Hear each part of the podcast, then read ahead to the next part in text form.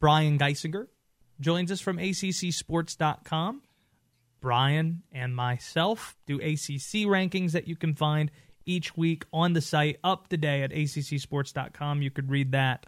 BG, last week when I was at Cameron and Duke was trailing in the game by eight and decided Mark Williams in this lineup just isn't working out. We need to bring AJ Griffin in the game. I thought of you because before the season started, very early on in the season, even, you said on this show, I am fascinated to see what Duke looks like when Paolo Banchero is playing at center. And when Duke went to this lineup, they went on a 29 to 7 run that essentially won them that game. Afterwards, Coach K dubbed it the good ball handling lineup. We might need a better name than that.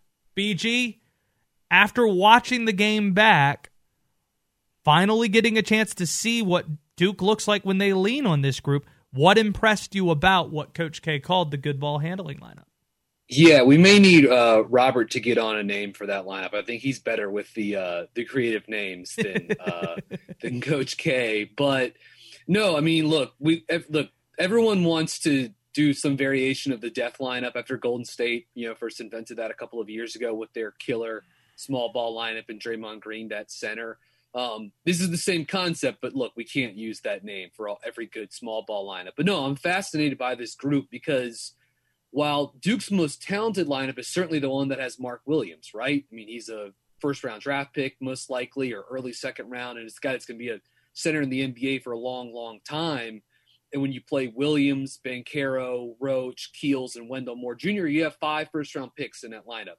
But when you take Mark Williams off and you put you make sure you keep Jeremy Roach on, you put AJ Griffin in, well now all of a sudden you have so much shooting, perimeter talent, slashing, passing, and the ability to switch one through five defensively if you'd like to do that. So you keep the ball in front of yourself on that end of the court defensively.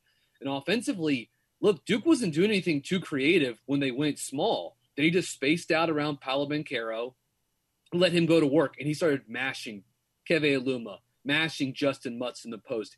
AJ Griffin's blowing by Justin Mutts, who, by the way, like may be the best defender, individual defender in the ACC. AJ Griffin's just flying by him. Um, looks like a new guy, you know, Griffin since he got back. But that lineup, we've been banging on the drum for it all season. Uh, Duke plus 30 points has outscored its opponents by 30 points with Keels, Moore, Griffin, Banchero, and Roach on the court together. Outscored opponents by 30 points in 28 minutes this season. 16 of those minutes coming against Virginia Tech. They outscored the Hokies by 20 points with that lineup on the court. Wow. Um, it has all the it has a lot of different answers. I mean, you lose Williams, so you lose some of the rim protection, and you lose some of your defensive upside. But man, offensively, it's incredible. And you've got again, you put a guy, you bring a guy like AJ Griffin off the bench, and I'm not sure if people like quite realize this with Griffin. This is a guy who, if AJ Griffin's right, if he's healthy, this guy's a top five pick in the NBA draft. Like he's he's that kind of talent. He's that kind of prospect. He's in the same category as Banchero, who's in discussions for the number one pick right now. He's that good. This guy's not just some normal five star that you're waiting to get healthy. This guy is like one of the most talented wings in the country. Um, and so he unlocks a lot of stuff for them. He's the key to all of this. And if he's healthy, then Duke is as dangerous, if not more dangerous, than any team in the country. Still hoping we could see Duke this week with adjusted COVID protocol. They're not going to play at Clemson tomorrow, but there's a chance they could play at South Bend at the end of the week. So this lineup we're talking about of Wendell Moore, Jeremy Roach, Trevor Keels, uh, AJ Griffin, Paolo Banchero – do you believe that to be Duke's best lineup? And without the rim protection of Mark Williams, could you see situations where they close games with that group? Yes, I can absolutely see situations where they close games with that group. We talk about this in basketball all the time, right? Like, especially in the NBA.